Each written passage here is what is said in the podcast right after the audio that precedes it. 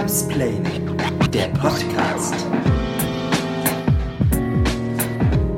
Hallo zusammen.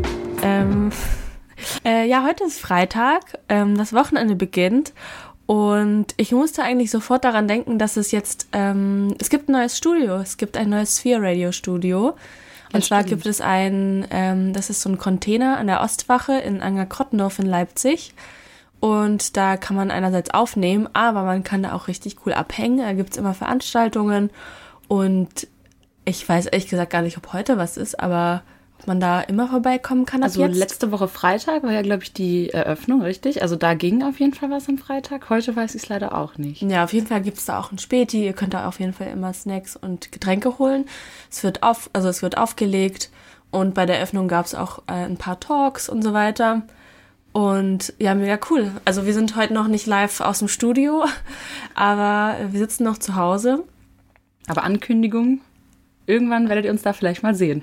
Ja, also ich habe Lust, das neue Studio auszuchecken und wir konnten bei der Eröffnung leider nicht dabei sein oder also nicht als Team sozusagen, weil ich letzte Woche Corona hatte. und ähm, ja, die Nachwehen sind noch da, deswegen sind wir auch zu Hause. Aber ja, während ich krank war, habe ich ganz typisch auch ganz viele Dokus und äh, Sachen gebinged-watched und ähm, ich bin ja ein ganz großer, oder du auch, Salva Humsi-Fan mhm. und äh, sie hat eine ganz neue Doku Hast gemacht. Hast du die Xavier Naidu-Doku ja, geschaut? Ja, also okay, also nicht live krass. im Fernsehen, die kam gestern oder vorgestern um 22.45 Uhr.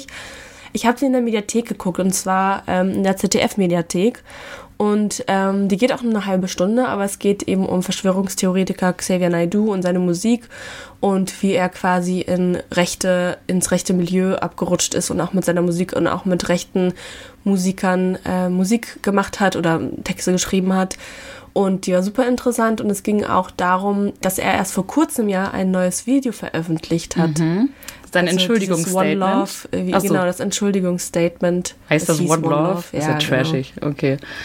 Ähm, ja, das war total verrückt. Krasses ähm, Timing auch irgendwie, dass das irgendwie rauskam und sie mitten in der, also quasi mitten dabei waren, diese Doku zu machen. Und Sind sie auch darauf äh, eingegangen dann ja, in der Doku? Ja.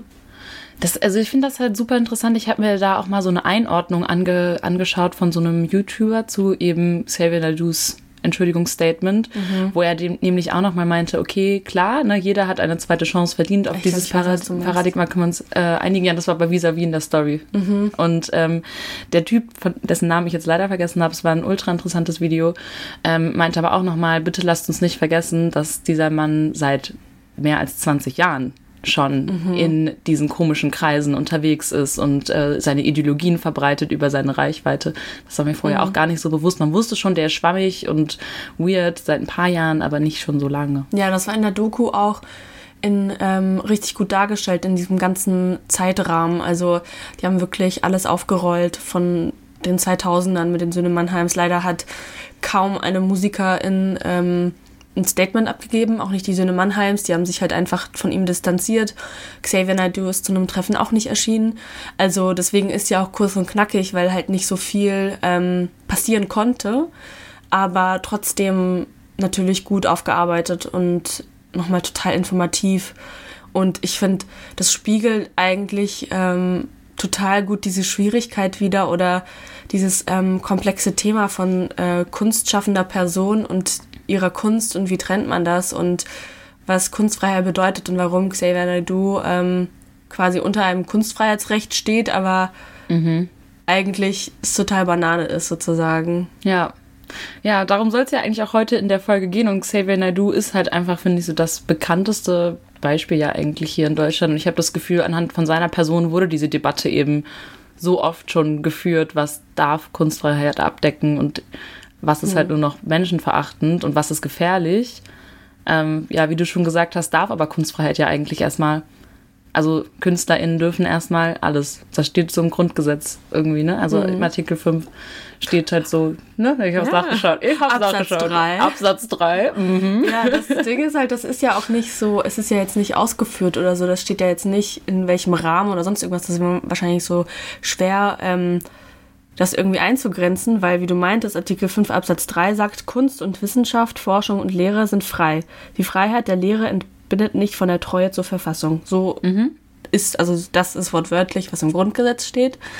Und da ähm, sind jetzt keine Parameter genannt. Also da geht es nur darum, also die, ähm, es gibt natürlich trotzdem andere Grundgesetze, die nicht mit diesem Grundgesetz kollidieren dürfen. Mhm, also genau, genau. andere Artikel, andere Absätze dürfen mit dem nicht kollidieren und das ist quasi der Rahmen, in dem es sich bewegt. Genau, also die Kunstfreiheit wird eigentlich nur begrenzt durch die Grundrechte anderer Menschen. Mhm. So, das sind so die einzigen Schranken, so diese Verfassungsschranken. Halt genau. Ne? Aber das Ding ist halt, die sind ja auch sehr, ähm, natürlich kannst du im Grundgesetz, also ist schon also wir wissen schon, was damit gemeint ist, aber das ähm, Gesetz, das wir alle kennen, die Würde des Menschen ist unantastbar, das kann man ja auf viele Sachen ausweiten und das ist ja ein super schwieriges, also jetzt innerhalb der Kunstfreiheit auch sehr oft sehr individuelle Sachen und subjektive Wahrnehmungen und so weiter, wo ja, ja, voll. Dass, dass man halt, äh, das ist, glaube ich, super schwierig ist, da genau Leute wirklich zu belangen und wirklich dann irgendwie belegen zu können, so nach dem Motto, hey, das äh, hat mich in, in meiner Würde irgendwie verletzt. Aber mhm. also klar, das kann man schon sagen, aber dann steht sich das dann natürlich so komisch gegenüber, von wegen so, okay, aber Kunst soll sich ja auch komplett frei ausdrücken und sie darf ja eben auch in wunde Punkte reindrücken. Mhm. Ähm, ich keine Ahnung, es ist ja, glaube ich, sogar wirklich so ein Grundproblem einer Demokratie oder einer Verfassung, dass man dann irgendwie, ähm, ja. dass wirklich auch jeder seine Meinung frei äußern darf und jeder sich frei ausdrücken darf.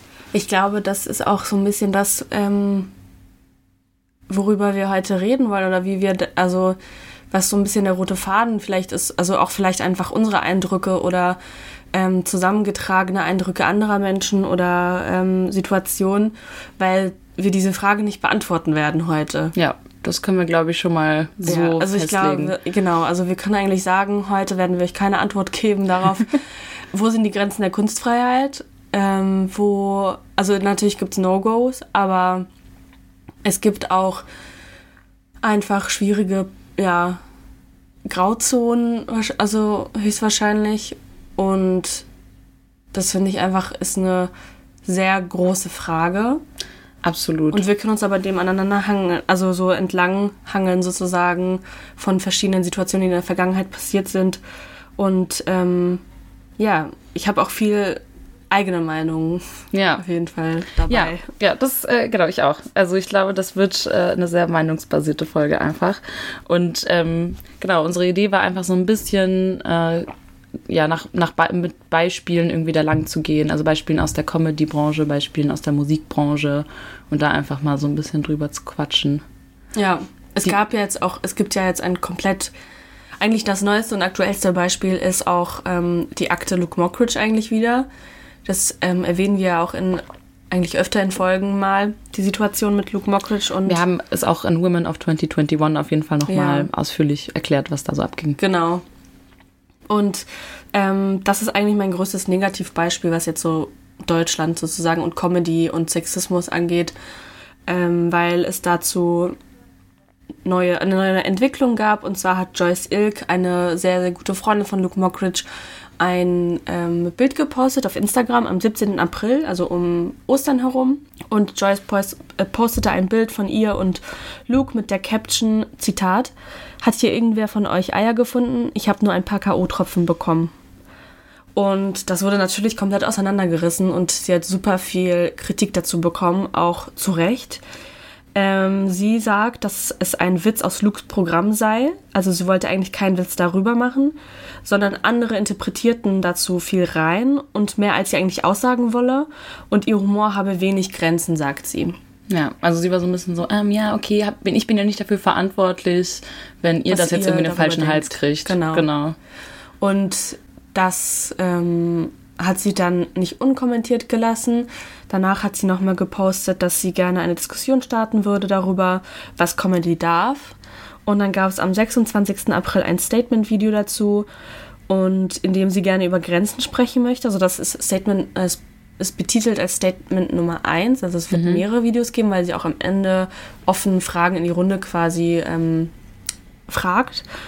Und sie möchte halt wissen, was äh, dürfen Grenzen. Sie hat sich aber auch entschuldigt. Ähm, also sie hat sich, sie hat eine Entschuldigung gerichtet an die Leute, mit denen sie mit denen sie mit diesem Witz ähm, verletzt hat. Ach, das sagt sie schon in diesem. Also ich habe die Videos nämlich nicht mehr geschaut. ja. das, weil es sich auch viele, also weil auch viele Menschen ähm, hervorgetreten sind und sich gemeldet haben, dass sie das natürlich nicht witzig finden, weil sie diese Erfahrung gemacht haben. Und ich finde es auch völlig absurd und völlig bescheuert, dass Luke Mockridge diesen Witz in seinem Programm hat. Also ich konnte jetzt nicht. Ich glaube, es ist aus einem alten Programm. Ja, also irgendein alt, älteres ja. Programm, aber es ist auf jeden Fall ein K.O.-Tropfenwitz. Und genau, also das ähm, sagt sie dann schon. Aber da hängt irgendwie so ein ganzes Ding mit dran. Also sie sagt auch, dass ähm, sexualisierte Gewalt ein komplett ernstzunehmendes Thema ist. Aber ähm, dieses, äh, dieses Statement, das sie da gemacht hat, ist ja total ironisch und irgendwie auch daneben natürlich, auch wenn sie sich dann entschuldigt hat. Und ja, sie fragt, also sie sagt auch irgendwann mal so, ja, unsere Gesellschaft, also so Comedy ist, ähm, wir brauchen Comedy, unsere Gesellschaft darf nicht zu ernst werden, wir dürfen nicht alle zu, zu sensibel werden und irgendwie den Finger darauf und darauf zeigen. Aber das Ding ist, sie bewegt sich in einem Kontext, in dem sie sich mit einem Täter solidarisiert und sich auf seine Seite stellt und ihn quasi in Schutz nimmt. Also ich finde, genau, also das finde ich jetzt erstmal so der erste Punkt, der, den ich irgendwie auch am Anfang ein bisschen übersehen habe, der aber eigentlich, finde ich, so mit der springende Punkt auch dabei ist, Luke Mockridge ist mit ihr auf diesem Bild. Sie macht sich über K.O.-Tropfen lustig, aber jemand, der, also, ne, er wurde jetzt nicht vor Gericht verurteilt, also müssen wir gucken, wie wir ihn nennen, aber jemand, der sich strukturell übergriffig gegenüber Frauen verhalten hat und der einfach, genau, strukturell ein Täter ist auf eine gewisse Art und Weise. So, der ist mit dir jetzt auf diesem Bild. Hm. Und du hängst mit dem rum und dann machst du noch einen Witz über über übergriffiges Verhalten gegenüber Frauen.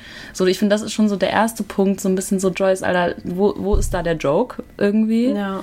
Ähm, das bringt das alles irgendwie nochmal auf so eine ganz neue Ebene. Und ähm, dann der zweite Punkt, der mich dabei auch voll gestört hat, das hat äh, Sophie Passmann auch richtig gut auf den Punkt gebracht. Und auch, ähm, wie heißt der denn, Shako Shapira? Gerade auch so ein Medientyp.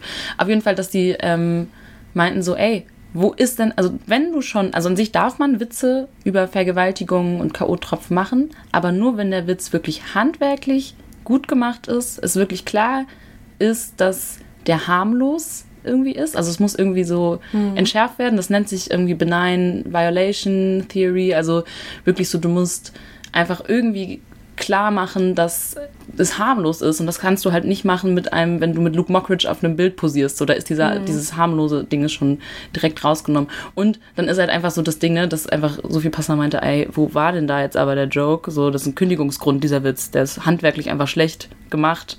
Mhm. Und es gibt natürlich, es gibt schon Beispiele, es wird im Ricky Gervais wird ja sehr oft genannt, so als Beispiel für absolut Humor, der Grenzen überschreitet, mhm. aber trotzdem es eben noch schafft, diese feine Linie zu halten zwischen, ich mache, aber es geht nicht komplett auf die Kosten anderer Menschen, sondern ich drücke in die Wunden, aber es geht nicht komplett auf die Kosten. Und das war bei Joyce weder das Handwerk noch der Kontext war gut. Mhm. Also ich würde auf jeden Fall dem widersprechen, dass es für mich persönlich weiß ich nicht, wo man einen gut handwerklichen Witz über sexualisierte Gewalt machen kann. Also das kann ähm, Sophie Passmann als Comedian-Expertin und irgendwie Frau von Werk natürlich behaupten. Aber für mich, vielleicht ist das für mich persönlich auch einfach ein No-Go und unnötig. Es gibt super viele andere Bereiche, wo man super viel Witze machen kann. Man kann vielleicht, also natürlich, ähm, für mich bewegt sich das auch alles in einem in einer gewissen Machtposition, die die Menschen ja, Menschen ja auch haben. Da gibt es auch bestimmte Hierarchien. Und dass dann irgendwie Männer solche Witze machen und Frauen sich anschließen und auf dieselbe Art diesen Witz machen, finde ich, ist halt nein. Voll. Also da würde ich dir auch absolut zustimmen. Ich weiß nicht, ob ich das gerade kenntlich genug gemacht habe, aber das ähm, war jetzt auch erstmal so nur deren Meinung so ein bisschen wiedergeben oder Sophie ja, Passmann, ja. weil ich sehe das ich eigentlich so wie du. Passmann widersprechen. Ja, ja. Also genau, ich, bin, ich würde schon noch sagen, so, okay, well, ähm, du lebst Comedy, vielleicht hast du da auch äh, ein bisschen mehr Ahnung, aber ich finde auch mhm. einfach, dass es ja, einfach unnötig ist. Es gibt genug andere Felder. Und ähm, es ist halt, ja, wie du, ich finde das voll gut, was du gesagt hast, mit, dass da auch Leute dann auf so diesen Zug aufspringen. Also eigentlich ist es ja so mhm. richtig weißer, männlicher Cis, also so Humor. Humor. Ja. Und Joyce ist da halt einfach komplett mit draufgestiegen. Und dann kommt dann halt noch dieses Statement von wegen so, ey, also ich persönlich, also mein Humor kennt ja keine Grenzen. Mhm. So, nur so ein bisschen so, Sollte sich vielleicht. so cool lässt sich inszenieren, dann irgendwie noch so, ich ja. kann diese Witze machen, ich bin ja einer von denen. So, yeah. mhm. so ne? ich habe da auch mal so einen Kommentar zugelesen, dass das auch einfach sehr viel Pick Me Girl Vibes irgendwie auch von mhm. Joyce hatte. So ein bisschen so, also ich bin ja lässig genug, das zu machen. Ja, ich finde auch, dass ähm, es gibt ja auch eine Unterscheidung zwischen wer macht den Witz, also wer ähm, ist es ein ist es der Witz, der mich stört? Also ist es der Humor, die Comedy-Show, wie auch immer, die gar nicht geht oder die halt ähm, moralisch irgendwie so ein bisschen fragwürdig ist und da, oder das Kunstwerk an sich? Oder ist es die Person hinter dem Kunstwerk, das, also wo das Kunstwerk per se nicht äh, problematisch ist, aber der Künstler oder die Künstlerin dahinter mhm. ähm, nicht meinen moralischen ähm, ja, äh, ähm, Vorstellungen entspricht? Ja, ja. Also das gibt's, also wahrscheinlich gibt es auch eine Mischung, weil bei Luke Mockridge wäre es beides. Ja. Also es ist Person und Kunstwerk. Aber das macht ja auch nochmal einen Unterschied. Und da habe ich auch vor lange irgendwie drüber nachgedacht, irgendwie so Beispiele zu finden. Aber wo, wo du den Künstler ähm, problematisch findest, aber die Kunst nicht an sich? Genau, wo ähm, die moralische Einstellung des Künstlers irgendwie äh, scheiße ist und der, die, also es ist eine Kackperson, sagen wir mal R. Kelly, der ähm, auch ein Täter ist und also sexuelle Übergriffe getätigt hat und seine Musik ist aber jetzt nicht per se, also seine Texte sind glaube ich jetzt nicht, also es gibt schon ich kann, ich weiß gerade gar nicht mehr, wann ich R. Kelly mal gehört haben ja. will. Nee, also so I Believe I Can Fly kennt ja jeder Mensch. Also ah. Ja. Das von R. Kelly? Ja. Ups, okay. Und es gibt, also ich, ich Okay, ich, vielleicht kann ich da jetzt nicht meine Hand ins Feuer legen dafür, aber ich meine, dass er als Person gecancelt wird und deswegen seine Musik nicht gehört wird und nicht, weil seine Texte problematisch mhm. sind, sondern weil er problematisch ist. Aber, und dieses Gespräch hatten wir schon öfter mal, und das ist mein Beispiel für problematische Texte, aber ähm, Künstler okay, wie zum Beispiel KIZ, also wo mir die Texte manchmal zu derb sind und wo ich so ein bisschen, also das hält, hält sich da natürlich auch in Grenzen, äh, aber ja, da habe ich manchmal meine Probleme so damit.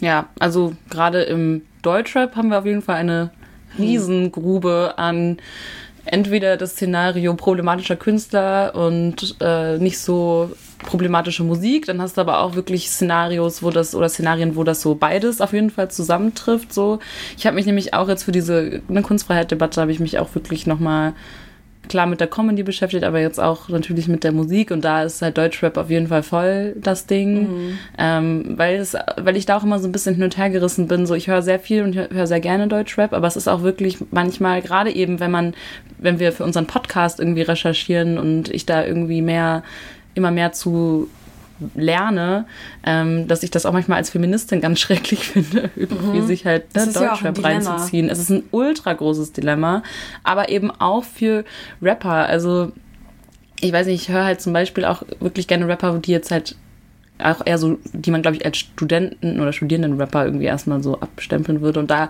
ähm, wird halt auch schon ganz oft immer so das so ein bisschen angesprochen, so, boah, ich würde so gerne Leute beleidigen, es ist Rap, das ist Battle Rap, aber mhm weiß nicht mehr, wie ich Leute beleidigen kann, ohne dass ich jetzt Grenzen überschreite. Ne? Also ich kann jetzt nicht mhm. einfach mal sagen, so, ne, du, du Hurensohn ist schon schwierig oder sowas, ne? Oder mhm. so, du Spaß, das sind, das, das sind wirklich so Worte, die einfach im Deutschrap super oft vorkommen und ähm, man ja, hat aber jetzt einen Mangel, genau, also. Mangel an, an Vokabular da irgendwie. Also das ist, glaube ich, schon echt gerade ein Dilemma, mhm. ähm, wo ich aber schon sagen würde, okay, ich finde es jetzt schon gut, wenn Rapper sich da, Rapperinnen sich da Gedanken drum machen.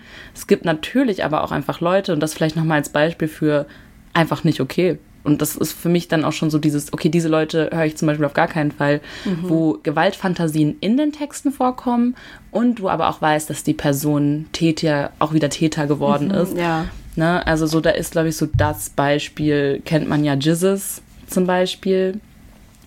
Ähm, der, also ich habe mir ein, eine Songzeile mal mitgebracht, ähm, die kam auch in dieser Debatte häufiger mal vor. Das ist aus so einem Song, Was hast du gedacht? Da singt er, Bring deine Alte mit, sie wird backstage zerfetzt, ganz normal, danach landet das Sextape im Netz. Zitat. Zitat, ja.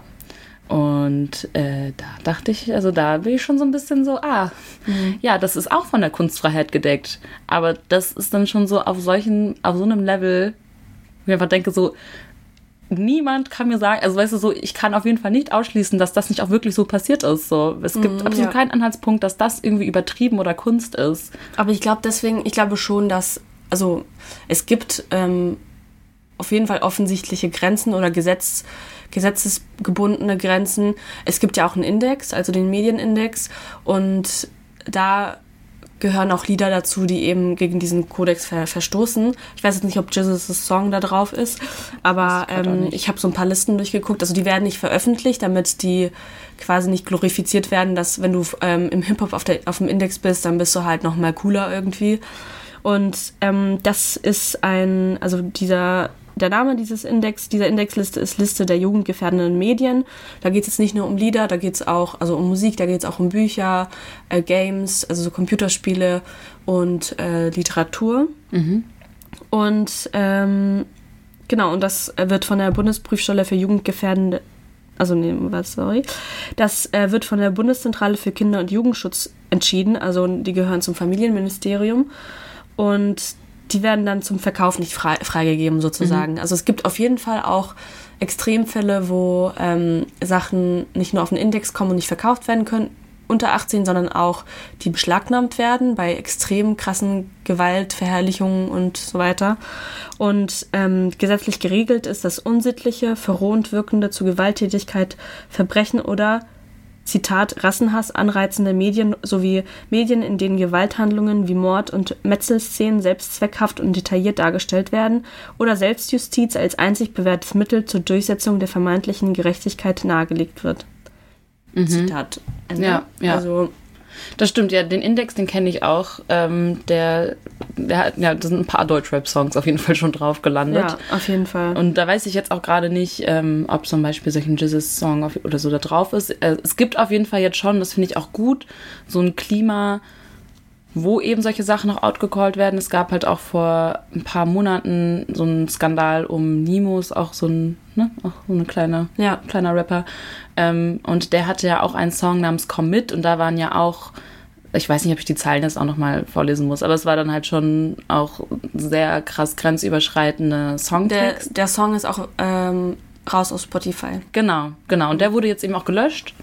Und da war der Druck dann eben doch auch so enorm, dass er sich sogar dafür äh, entschuldigt hat. Mhm. Also er hat irgendwie geschrieben, meine Herangehensweise bezüglich diesem Thema werde ich trotz künstlerischer Freiheit in Zukunft ebenfalls ändern. Die Line war halt auch komplett daneben. Ja. Also das war vergewaltigungsverherrlichend, was ja. er da gesungen hat. Ja, genau, genau. Aber das fand ich dann halt schon krass, weil also ich ähm, dass es halt überhaupt dann genau genug Druck aufgebaut wurde, weil ich, ne, glaube jetzt nicht, dass Nemo von sich aus, also mhm. er, hätte, er hätte diese Single ja rausgebracht oder hat sie ja auch rausgebracht, ja. ähm, dass er da von sich aus jetzt drauf gekommen wäre, dass das mhm. gar nicht geht, ähm, weil er sich ja auch in Gesellschaft befindet, so. Ähm, und das fand ich dann schon cool, dass man sowas dann doch irgendwie, dass jetzt so langsam die Denkanstöße irgendwie mhm. losgehen. Es ist so ein bisschen, da fängt die Einzelperson an, was zu bewirken, so ein bisschen. Da, das ist so der, da merkt man vielleicht den Effekt, dass so Boykottierung von einer Einzelperson, mhm. wenn es mehrere machen, schon was bringt oder irgendwie so ein Shitstorm von Einzelpersonen, so, hey, das ist eine Line, die geht gar nicht, dein Song ist scheiße. Und auf der anderen Seite natürlich trotzdem auch ProduzentInnen, VeranstalterInnen, wer gibt ihm eine Bühne, wer ähm, bezahlt ihn für seine Arbeit, wer bezahlt für seine Musik ähm, auf so einer anderen, auf so einem anderen Level, weil es auf so einem größeren Level, ähm, dass er eine Plattform bekommt, dass er die Musik überhaupt machen kann, ist natürlich auch eine große Verantwortung, aber es zeigt auch irgendwie, dass so selbst so eine kleinere Verantwortung von ich, also ich finde die Musik scheiße oder ich finde das Lied scheiße oder ich höre es mir nicht an, dass das irgendwie auch eine Wirkung hatte. Mhm. Ja. Was auch total positiv natürlich ist, dass es einen Effekt hatte. Ja, ja. Stimmt. Das Ding ist aber, da, und da muss man halt dann doch wieder diese, also da sind wir auch wieder bei oh, Kunst wäre problematisch, dass das auch schon so sehr schwierig ist, immer weiter miteinander verschwimmt. Es gibt halt jetzt vor allem in der im Deutschrap, aber auch generell in der Musik halt auch einfach so eine Entwicklung her zu so einem, also das ist ja so, was wir jetzt gerade besprochen haben mit Nemo und Jizzes und so, das ist sehr offensichtlicher Sexismus. Das ist ja mhm. wirklich eine offensichtliche Gewaltfantasie, die da ausgelebt wird und wo man was nicht so, also was, wo es, glaube ich, auch einfach sehr leicht mir fällt oder einfach auch uns fällt, zu sagen, so, Alter, was, was ist denn da das passiert? Ist Nein, ja. Das ist ein absolut klares Nein, das ist gefährlich, ne? wie du auch schon mhm. mit dem Intext gesagt hast, so wenn sich das Jugendliche anhören, das ist, klingt wie so eine Oma, aber es ist gefährlich, so, mhm. dass sowas irgendwie vorgelebt wird. Aber man hat halt auch diese Entwicklung, dass Sexismus sehr subtil eingeflochten wird. Also ähm, bestes Beispiel, das hat Salva, Salva Humsi auch wirklich, das ist, glaube ich, ihr Thema eigentlich so, Sexismus in der Musik oder im Rap. Da hat sie auch auf jeden Fall eine gute Machiavelli-Folge mal zugemacht. Ähm, da geht es nämlich zum, also Crow und Easy ist zum Beispiel, mhm. ne, jeder kennt diesen Song. Ähm, und das ist zum Beispiel auch, das ist ultra subtil, aber es ist halt krasser Sexismus. Also er singt dann, ne, und wenn sie heiraten will und nach drei Tagen chillen schon ein ganzes Haus und deinen Leihwagen will, erschieß sie. Mhm. Ne? Das ist ja so dann, und das sind solche Sachen, da denke ich mir so, uff, das ist ganz klar sexistisch eigentlich, aber es ist natürlich auf einem poppigen Beat, es ist Crow, es ist jetzt kein Gangster-Rapper, mhm. es ist irgendwie so anerkannt, das hat jeder oder jede Person äh, so in der Teenie-Zeit gehört. Und da finde ich schon wieder voll schwierig. So heißt das jetzt, dass äh, ja. wir Crow irgendwie kritisieren, canceln müssen? Also das war jetzt auch 2000 boah, 13 oder so, das, das Album, aber der ist ja auch, also ich glaube, es kam doch in anderen Songs vor. ja. Genau, kamen auch also solche Sachen vor. Und also klar müssen wir ihn dann kritisieren.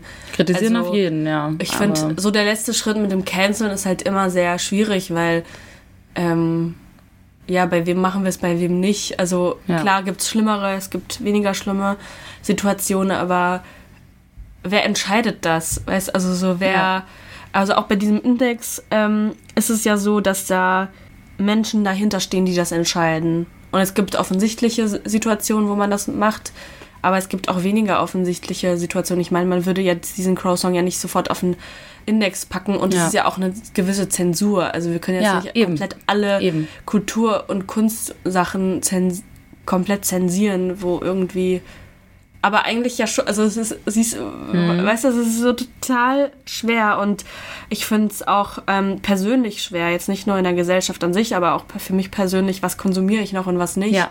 Also so wie mit diesem, wie mit dem Deutschrap-Dilemma. Und für mich wäre es jetzt nicht, also Crow ähm, wäre so aus dem Bauchgefühl heraus, also ich höre seine Musik sowieso nicht, aber das hatte ich jetzt nicht so auf dem Schirm, dass ich sie nicht mehr auf Spotify in der Gruppe anmachen würde. Mhm. Ähm, Voll. Und das, ja. das meine ich, also das, das ist, glaube ich, auch mal so mein Hauptproblem. So, ich finde es sehr leicht, bei vielen Menschen zu sagen, höre ich nicht, weil das ist so scheiße. Hm. So, das, ähm, da, da, da, sehe ich, da kann ich auch von, von außen objektiv draufschauen und denke mir so, da spielen so viele Faktoren mit rein. Nö, das bricht mir absolut keinen ne, Zacken aus der Krone, wenn ich hm. diese Musik nicht mehr höre und ich damit dann auch vielleicht was bewegen kann. Mhm. Aber ja, was ist mit deinen Darlings? Ne? Was ist so mit, mit, mit mhm. irgendwelcher Musik, an der du hängst, äh, Filme oder so, die du magst, sonst mhm. was? Da ähm, muss ich schon sagen, fällt es mir um einiges, einiges schwerer, ähm, da dann konsequent zu sein. Ähm, ich habe auch äh, die Folge äh, 13 Fragen und ich weiß nicht, warum sich das so durchzieht, aber es ist auch wieder Cyber Cyber, ich sag doch, das ist ihr Thema. Die diese Moderation hatte. Es war aber nicht Deutschrap. Also es war Kunstfreiheit und da wurde darüber gesprochen, wie konsumieren wir dann noch Sachen von problematischen KünstlerInnen und Kunstschaffenden. Mhm. Und da war ein Beispiel Michael Jackson zum Beispiel auch. Ah, ja, gutes Beispiel. Und äh, Michael Jackson, also Hintergrund, hat natürlich die legendärste Musik und leg legendärsten Klassiker gemacht, aber war ein ähm, also Pädophiler und Kinder, also Kinder missbraucht und ähm, ist auf jeden Fall eine problematische Figur. Und da haben sie sich irgendwie so ein bisschen darauf geeinigt, dass man, dass er, dass die Menschen auf jeden Fall ähm, die ganzen alten Lieder, die es auf Spotify gibt, auf jeden Fall weiter hören wollen würden und sie nicht von Spotify runterlöschen würden, weil da so ein bisschen die Musik für sich steht, aber der Künstler dahinter, der müsste jetzt nicht nochmal auf ein Rolling Stone Cover für 2022 drauf. Wir ja. müssen ihn jetzt nicht anpreisen oder irgendwie ja. feiern. Die Person, wir können die Musik vielleicht noch weiter feiern. Und das war vielleicht, also in dem Fall und wirklich nur speziell jetzt darauf bezogen, habe ich mich darauf auch auf jeden Fall eingelassen und ähm, dachte mir so, ja, ist auf jeden Fall ein Kompromiss, weil ich dann auch zum Beispiel in der Literatur an J.K. Rowling dachte und Harry Potter und sehr gutes die, anderes Beispiel. Ähm, ja. Debatte darum, dass sie äh, transfeindlich ist und was überhaupt nicht in Ordnung ist, aber ich kann mir nicht vorstellen, komplett alle Harry Potter Filme, Bücher zu boykottieren, weil ich einfach so krass damit aufgewachsen bin. Ja, das ist und die einfach gut sind. Ja, das ist, das ist, äh, finde ich, ein super gutes Beispiel. Erstens merkt man dann ja auch noch mal, was für andere, auf was für Genres sich das alles bezieht. Ne, ist ja nicht nur Comedy, Musik, sondern ja auch Literatur, mhm. Film, alles. Ähm, das finde ich gut, weil genau J.K. Rowling hat also noch der Hintergrund hat sehr viele transfeindliche Tweets vor allem mhm. abgelassen und wird in aktivistischeren Kreisen auf jeden Fall, also ist sie auch eine sogenannte TERF, also Trans Exclusionary Radical Feminist, mhm. also eben FeministInnen, an, in Anführungszeichen, die eben sagen, Transfrauen gehören nicht dazu, Transfrauen sind eigentlich Männer, die hier den Safe Space von uns Frauen irgendwie einnehmen wollen. Also das mhm. ist eine absolut schreckliche Aussage so und ähm, auf Turfs können wir generell nochmal wann anders eingehen. Aber ja, das ist nämlich schon so ein extremes Beispiel und dem steht dann gegenüber wirklich Harry Potter. Und Harry mhm. Potter, ne, ich glaube, da haben sämtliche Leute in unserem Alter einfach da haben wir so ein Ding mit. Das, das wird ich nicht. Ich glaube, das wird sich halt auch in ja. andere Generationen ziehen. Ja. Also, ein Babysitter-Kind, sie ist zwölf Jahre alt und sie liebt Harry Potter. Und ja. das ist schon so lange her, dass ich das gelesen habe. Und ich finde, da können wir ja vielleicht so ein bisschen, oder da habe ich die Frage an dich, so, vielleicht ganz plump oder vielleicht wirst du das in so, so einer ähm, in verschiedene Level aufteilen wollen, aber können wir Kunstschaffende von ihrer Kunst trennen? Ja.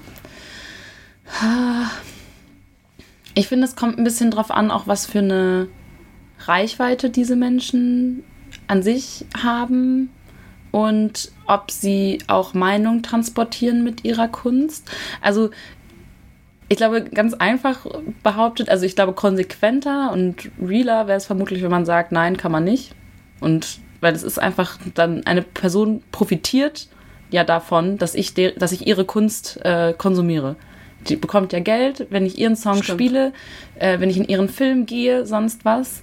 Also würde ich sagen, letztendlich ist das Konsequenteste wirklich dann auch immer, wenn du wirklich sagst, ich habe für mich abgewogen und das, was diese Person gemacht hat, kann ich nicht unterstützen und will ich nicht unterstützen, dann ähm, ist es das Konsequenteste zu boykottieren.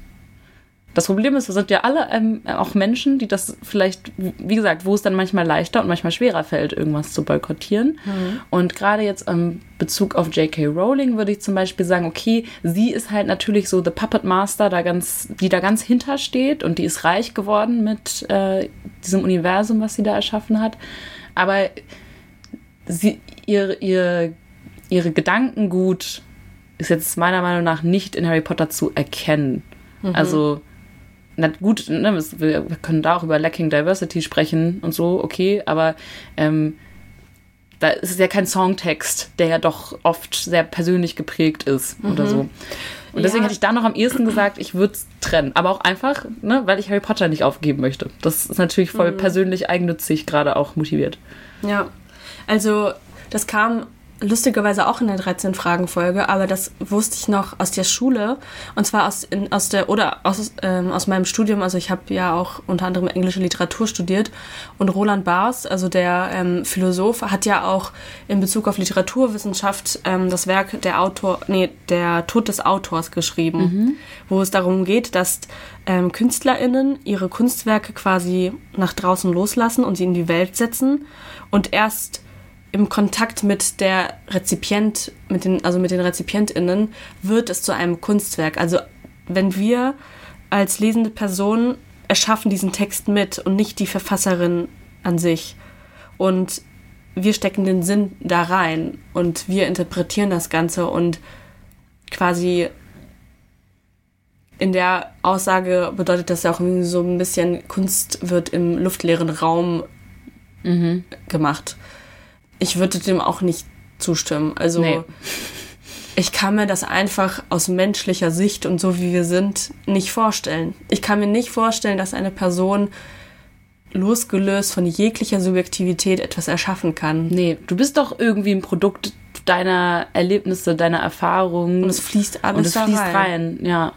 Voll. Und ich finde auch, damit macht man sich das ehrlich gesagt auch ein bisschen einfach, wenn man sich jetzt auf Roland Barthes da irgendwie beziehen sollte. Also das geht ein bisschen in den Tenor, das habe ich bei Finch asozial. Das hätte er zum Beispiel gesagt, so nach dem Motto, ey, ich appelliere da einfach mal an den gesunden Menschenverstand meiner Fans, dass die schon wissen, wie ich das meine. Ne? Mhm. Also alles, alles, was er sagt, ähm, meinte er so, ich habe ähm, in seinem Artikel, in dem Artikel stand, in seine laut ihm sinnlosen Aussagen mehr als Provokation hinein zu interpretieren und diese ernst zu nehmen, hält er für in Anführungszeichen dämlich. Mhm. So, verstehe ich ja grundsätzlich diesen Gedankengang, so hey, ich habe einfach äh, eine Ironieebene noch mit drin in meinen Songs, ich mache mich darüber lustig und so.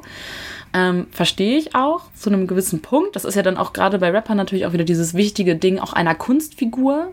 Mhm. Und Finch Asozial hat sich auch wirklich sehr. Ja, aber gibt es Kunstfiguren, weißt du? Also. Ja, schon. Also ich würde schon sagen, dass es Kunstfiguren gibt, aber natürlich steckt da auch eine Person hinter und die Person mhm. ist dann ja auch wieder geprägt von das meine Sachen ich ja, so und die ist auch so banal, problematisch oder eben nicht. Weißt du, ja. menschlich.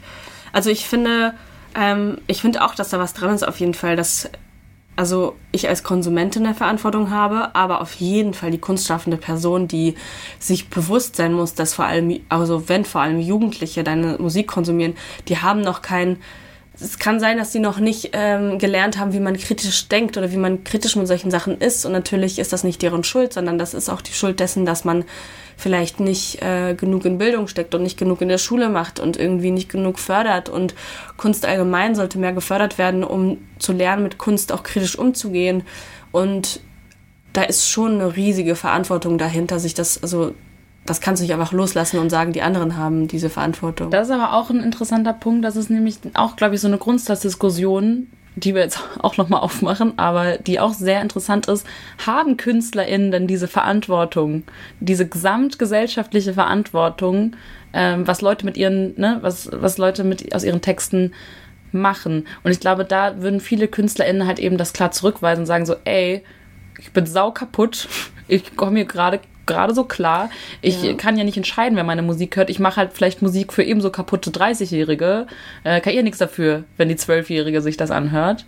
Ähm, das ist, glaube ich, ja. also, ne, das ist dann, glaube ich, auch so ein Ding, so gut, inwiefern sind sie eben verantwortlich dafür. Aber wenn wir argumentieren, dass wir ähm, diese KünstlerInnen nicht von ihrem Kunstwerk trennen können, dann ist das für mich so ein bisschen, geht das ein bisschen damit einher, dass man sich auch so ein bisschen bewusst sein muss, was man in die Welt ja. raussetzt. Und jetzt nicht sozusagen, klar, ich mache hier Musik für, ähm, weil ich 30 bin und ich fühle mich 30 und ich will an meine 30-Jährigen appellieren.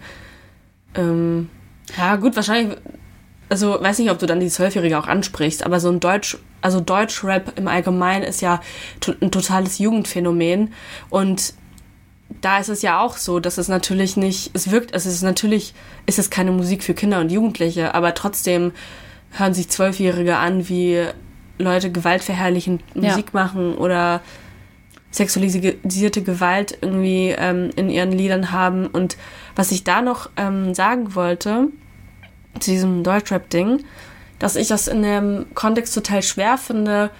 Natürlich ist das Kunst und diese Kunst kommt auch aus einer Bewegung heraus, also und aus Red einer Deutsch Lebensrealität. und aus einer Lebensrealität, so. genau. Und das kann man nicht boykottieren oder dazu sagen, dass es nicht valide Kunst ist oder sonst irgendwas, weil das, ähm, weil Rap kommt aus Amerika und kommt von aus armen Vierteln, von der Straße, von Menschen, die ihre Erlebnisse und Erfahrungen, wie sie sie wirklich irgendwie auch erlebt haben, in diese Musik gesteckt haben und Weißt du, was ich meine? Also ja. wie können wir auch vor allem Kunst, äh, die erschaffen wurde von schwarzen ähm, Männern vor allem eigentlich auch, würde ich jetzt sagen. Also so Oldschool Hip-Hop ja. und so weiter ja. ist ja schon sehr männerdominiert auf jeden Fall, so wie Tupac die komplette also. Kunstszene. Ja. Ähm, ja, das ist äh, auch nochmal ein wichtiger Punkt. Ne? Kunstfreiheit ja. heult jeder äh, rum, wenn die eingeschränkt werden soll. Aber letztendlich ist der Zugang auch vor allem weißen und männlichen Künstlern äh, ja. berechtigt, weil auch einfach ein marginalisierte also Menschen. Metasexismusproblem ja. natürlich auch. Ja. Naja, Aber deswegen, erzähl, erzähl ähm, genau, deswegen finde ich das so, ja, finde ich natürlich nicht, dass man so eine Kunst canceln kann, aber auch da gibt es natürlich problematische Texte und auch Tupac zum Beispiel war im Gefängnis, weil er eine Frau vergewaltigt ja. hat und trotzdem wird seine Musik immer noch gefeiert, aber diese Menschen stehen ja für etwas sehr Großes und für krasse Musik und für krasse Kunst von auch damals und für politische Statements politische, auch. genau ja.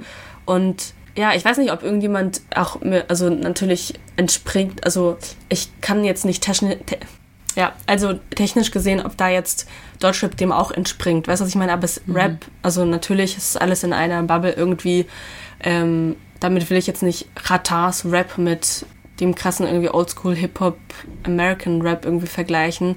Das, aber auch in unserer Rap-Szene gibt es ja Men also es gibt halt also es gibt auch genug ähm, White Boys, die gar nicht so blöd aufgewachsen sind und die dann diese Kultur, also damit dieser Kultur irgendwie mitgehen und diese Lebensrealität sich ja auch zum Teil zusammendichten. Also ja, das aber es gibt so ja auch andere Rapper, die anders aufgewachsen sind ja, und aus ähm, und mit Rassismus konfrontiert werden und dann durch Musik irgendwie einen Zugang geschafft haben, dass sie ihre Kunst in unserer Gesellschaft, in, jetzt in unserer deutschen Gesellschaft quasi damit erfolgreich geworden sind. Ja, ich glaube, bestes Beispiel ist vielleicht auch OG Kimo bei der ganzen äh, Debatte, weil der ja auch, also der, es gab mal so eine Spiegelstudie ähm, nach dem Motto, wer ist denn der sexistischste Rapper Deutschlands? Und Plot Twist, sexistischste Rapper Deutschlands waren Sixten zu dem Zeitpunkt, ne? Also das All-Female-Duo, ähm, Rap-Duo, was, über was wir schon öfter mal auch gesprochen haben, weil sie sehr wichtig, ähm, ja, auch so ein Reclaim von dieser sexistischen Sprache eigentlich durchgeführt haben mit ihrem Rap. Ähm, und das wurde aber auch nur, also diese Studie basierte eben nur darauf, wer halt am meisten sexistische Wörter benutzt. Also mhm. es geht jetzt nicht so um Kontext, sondern wer benutzt am häufigsten ein abwertendes Wort. So. Und da war Oji Kimo halt auch ziemlich weit vorne. Ich meine, er war acht platziert. Ähm, ich weiß nicht, ob du ein bisschen auch seine Musik gehört hast. Das ist schon komplexe, detaillierte Texte, die ja, ähm, ja auch sein, ja genau seine Lebensrealität einfach widerspiegeln irgendwie. Und ähm, da, als er damit konfrontiert wurde in einem Interview mit Jan Kawelke, meinte er nämlich auch so ein bisschen so, okay, ich sehe ein, dass ich auch Wörter wie Bitches und so die ganze Zeit nutze. Ähm, es käme mir aber auch ein bisschen unauthentisch vor, wenn ich mich da jetzt so komisch einschränke, was die Wortwahl angeht, weil mit damit bin ich aufgewachsen, das habe ich erlebt. Mhm. So heißt, so, so werden, ne, so spreche ich oder so sprechen wir mit den Leuten, mit denen ich aufgewachsen bin.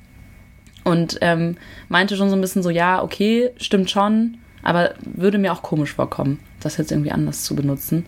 Und acht sexistischer Rapper, diesen Titel will er sich halt echt nicht geben lassen, weil es da noch wirklich ganz andere Gestalten da draußen gibt. Ja, ne? also das ist ja auch eine komische Das war ja auch eine komische Studie. Studie, wenn ja. man nur so die Wörter aus dem Kontext rausnimmt. Ja. Aber, Aber das fand ich halt auch einen interessanten Punkt. Und ich habe da auch mal mit einem Kollegen drüber geredet und der meinte irgendwie auch äh, voll, ne, er meinte halt auch so ein bisschen so, ja, okay, wir sind ja auch eigentlich nicht die Ziel, also wir sind schon die Leute, die es am meisten hören, aber wir sind ja auch nicht die Zielgruppe, so die Mittelklasse-Kids, die, ne, also so, das ist nicht. Ich bin ein Mittelklasse. Ja, ich meine, wir sind, ja, wenn wir sind ja Mittelklasse-Kids, aber ich meine so, es ist ja nicht Musik unbedingt, die für uns gemacht wurde, oder? Also wir können ja auch nicht relaten mit dem, was da verarbeitet wird in den Texten, so, weißt du? Und dann denke ich manchmal so ein bisschen so, ja, stimmt, ah, schwierig in meiner Position jetzt halt auch zu sagen, so, oh mein Gott, was, ne, was ist das für eine Scheiße, die er da singt, wenn er ja, sagt, genau, es fühlt wenn man sich relaten kann, authentisch wenn man das an. erlebt hat. Also, ja. ich würde jetzt nicht behaupten, dass ich genauso aufgewachsen bin wie er, aber mhm. ich bin auf jeden Fall auch nicht so aufgewachsen wie ja. viele meiner Freunde hier. Also, ich würde nicht behaupten, also, ich will jetzt hier kein Klassenthema aufmachen, aber ich würde auch behaupten, dass ich nicht zur Mittelklasse gehöre. Mhm. Und ja, also ich müsste mir vielleicht die Musik anhören, aber also ist mir noch nie aufgefallen oder so. Aber genau, da macht man dann ja auch wirklich, ähm, da setzt man keinen Kritikpunkt. So, das hast du erlebt, dass du erzählst eine Geschichte, du erzählst ja. deine eigene Geschichte und das ist auch in Ordnung. Und ähm, spätestens für mich, spätestens wenn diese Texte Taten spiegeln, ist für mich halt vorbei, auf jeden Fall. Also äh, jetzt nicht äh, in Bezug auf OG Kimo, sondern auf andere mhm. Rapper, also ja. schlimme Rap, also scheiße Rapper. Aber dann siehst du halt auch bei, okay, aber bei OG Kimo bist du dann schon nochmal eher so, okay, der Kontext legitimiert für mich auch ein bisschen, was er was so, er erzählt. was er so, genau, was er so erzählt.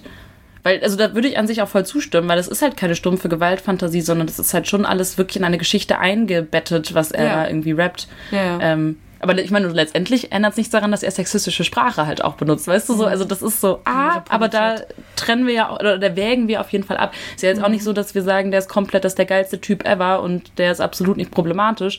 Aber man, ja, man wägt schon am ehesten so ein bisschen ab und sagt so, okay, mhm, ich habe drüber nachgedacht und dann habe ich für mich entschieden, doch, ich kann es trotzdem hören aus dem und Vielleicht dem auch so, was machen diese, also auch wieder dieses, ähm, wer ist diese Person an sich? Also mhm. OG Kumo ist keine problematische Person. Was wir jedenfalls wüssten, ne? Also was wir, was wir ja, nicht wissen. aber ja. wir wissen ja zum Beispiel, dass Bushido eine problematische ja. Person ist oder ja. so, der auch auf dem Index ist und der auch, also, weißt du, was ich meine? Ja, und voll. Das, das, das strahlt ja dann auf seine Kunst ab. Ja. Also wir bleiben, glaube ich, bei unserer These so, man kann es nicht trennen und man sollte es auch nicht trennen. Man kann natürlich schon noch abwägen, ob man ne, das moralisch dann okay findet, das zu hören. Aber ähm, ja, das, da hast du voll mhm. recht, das ist halt der das ist ja eigentlich schon, das strahlt ja da so mit rein. So. Und was total wichtig ist, der positive Aspekt, dass Kunstfreiheit dich ja auch einfach da schützt, mhm. wenn du, also größtes Beispiel, was ja auch dieses Jahr ähm, musikmäßig rauskam, Danger Dan, Danger Dan ja. genau, ähm, das ist alles von der Kunstfreiheit ja. gedeckt. Und das ist auch gut so, weil er und vor allem, also mit seiner Band Antilopengang, aber auch er solo, äh, in seiner Solokarriere, hat ja Musik gemacht, die super ausdrucksstark ist, die sich politisch krass positioniert, die die mhm. richtigen Menschen kritisiert, die ähm, die richtigen Menschen an den Pranger stellt.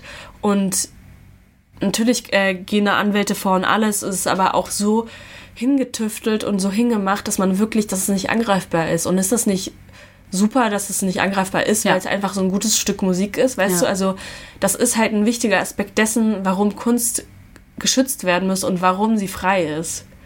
Ja, stimmt. Wir sind jetzt wenig darauf eingegangen, dass Kunstfreiheit einfach absolut, also mit all den Problemen, die sie ja irgendwie bringt, weil wir eben in so vielen Dilemma sind und viele problematische Menschen eben Kunst schaffen. Aber natürlich, ja, gibt es diesen absolut großen, großen, ähm, ja, einfach das Gewicht von Kunstfreiheit ist einfach absolut riesig, ja. Und äh, halt auch gut, um da auch Lücken zu finden, wo du halt vielleicht auch auf rechtlichem Wege zum Beispiel eben nicht äh, vorgehen kannst. Also wie, ja, ich finde bei Danger Dan der Song ist einfach ein gutes Beispiel. Mhm. Ähm, dass du dann wirklich Leute mal kritisieren kannst, an die du sonst nicht rankommst. So, weil du denen nichts nachweisen kannst, weil äh, ne, die irgendwie einflussreich sind, Macht haben.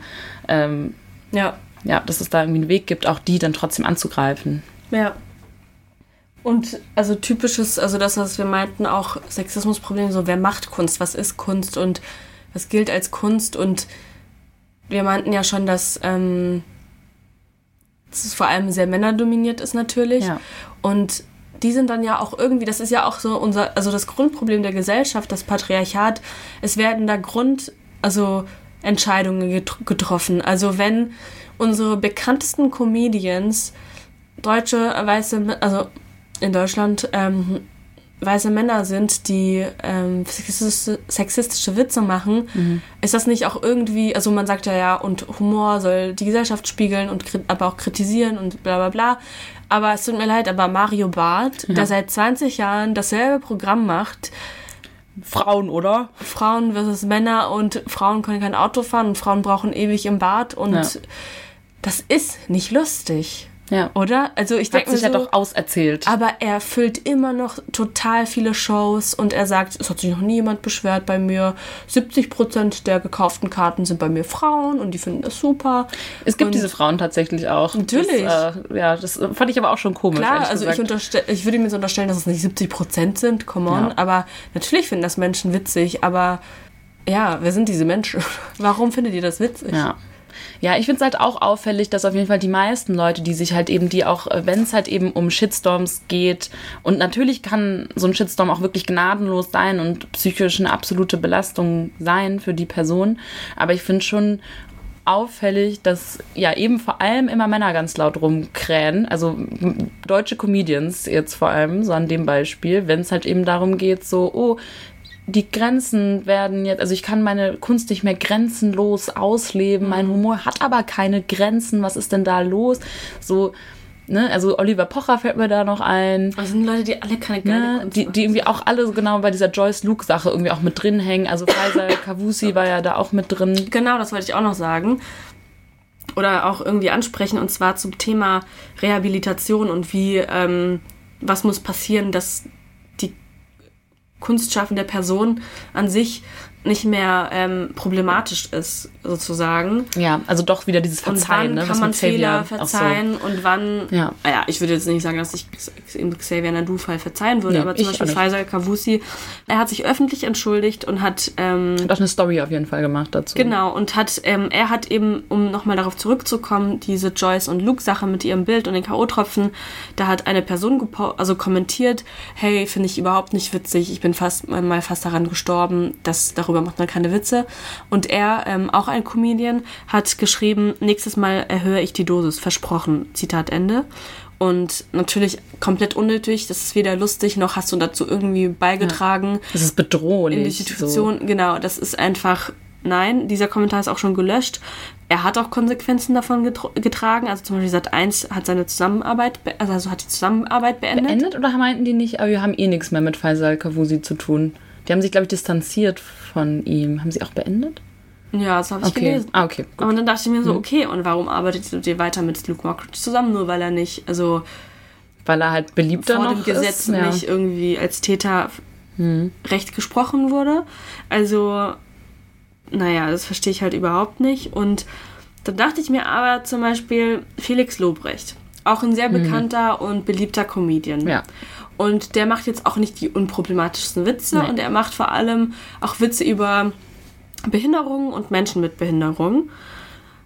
Aber auf der anderen Seite, also im Kontext zu ihm zum Beispiel, ähm, er macht so dumme Witze, aber er ist politisch sehr aktiv. Also er ist ja, also ich würde ihn jetzt ja als Aktivist bezeichnen, sonst irgendwas, aber er sammelt Spenden, also er spendet, er klärt auf, er macht irgendwie, hat so eine Aktion auf Instagram, wo er dann immer ähm, aufklärende Arbeit auch macht mit seinem Team, das wird er jetzt nicht persönlich machen, aber eben, wo er auch über Behinderungen und Menschen äh, mit Behinderungen ähm, aufklärende irgendwie Postings macht und Spendenaufrufe und hilft und eine Plattform äh, Menschen bietet, um sich irgendwie zu äußern. Und das ist halt nochmal so ein bisschen eben das, okay, er ist so ein bisschen so eine Balance drin.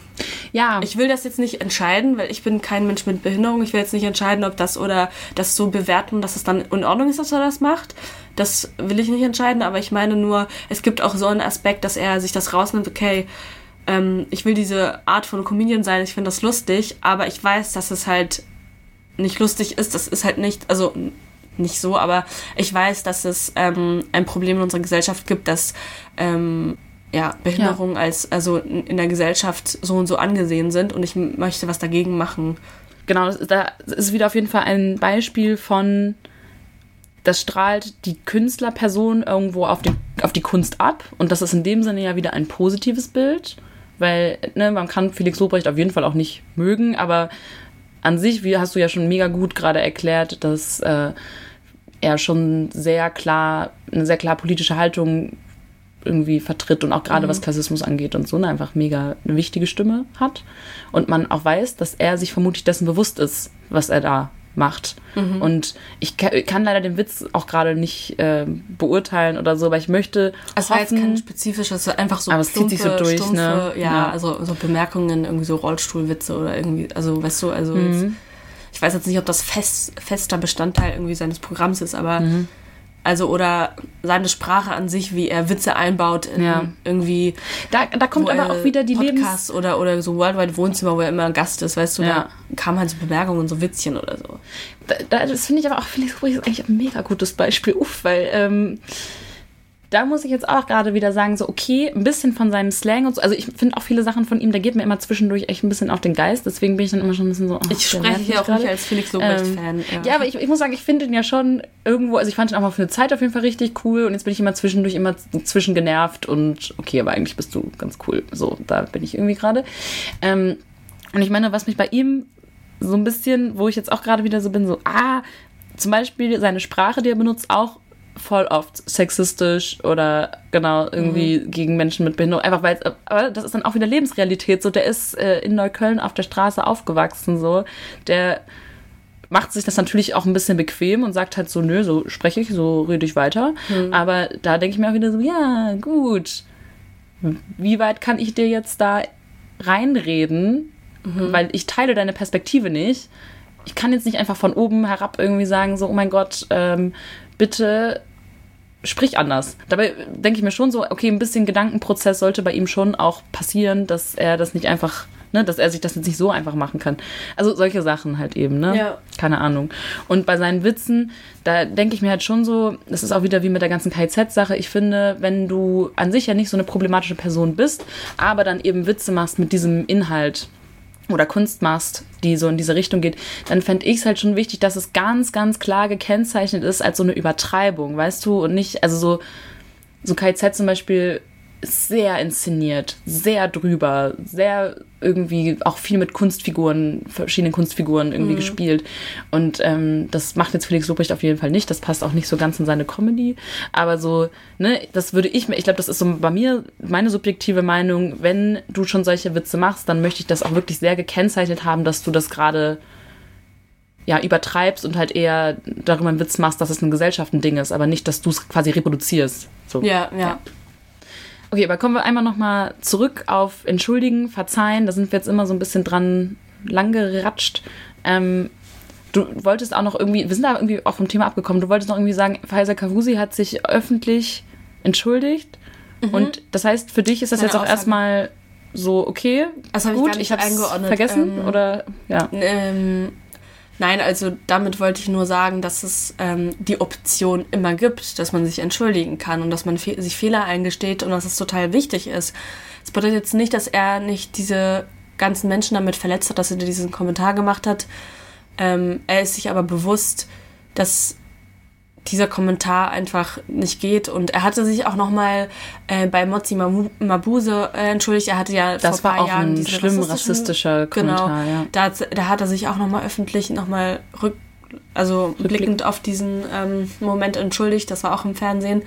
Und ja, gut, dass er das gemacht hat von vornherein. Warum lässt man es nicht einfach? Also vor allem bei rassistischen Witzen.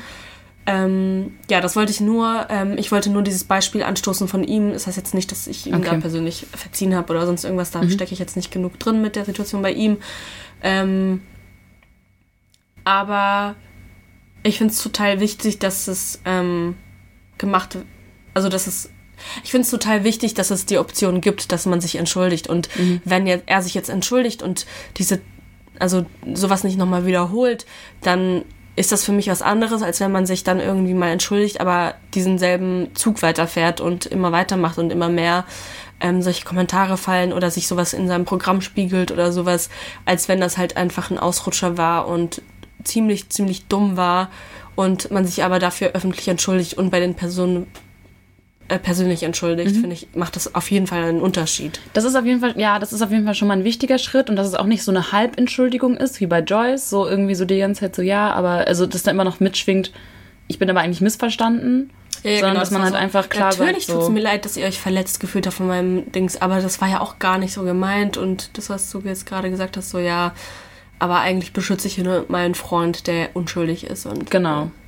Genau, also das denke ich mir halt auf jeden Fall so, dass, also wenn es halt auch eine reale Entschuldigung ist und auf jeden Fall da nochmal wirklich kommt, ich übernehme Verantwortung und keine Ahnung, ne, bin da irgendwie auch sehr offen damit, dass das ein Fehler war.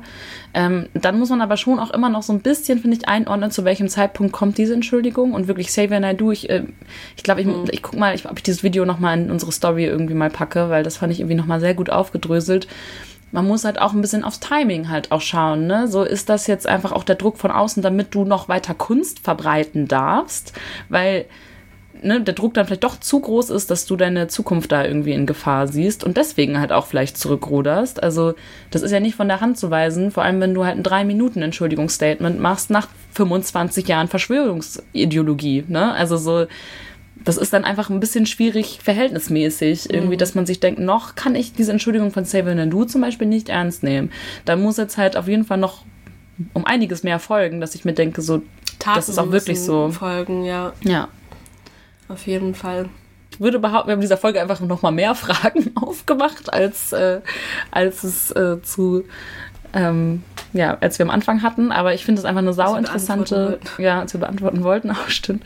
Aber man merkt ja jetzt, also wir könnten ja jetzt auch noch die ganze Zeit äh, noch ewig weiterreden, weil es so 6000 Beispiele gibt, einfach von KünstlerInnen, die es einem schwer machen. Hm.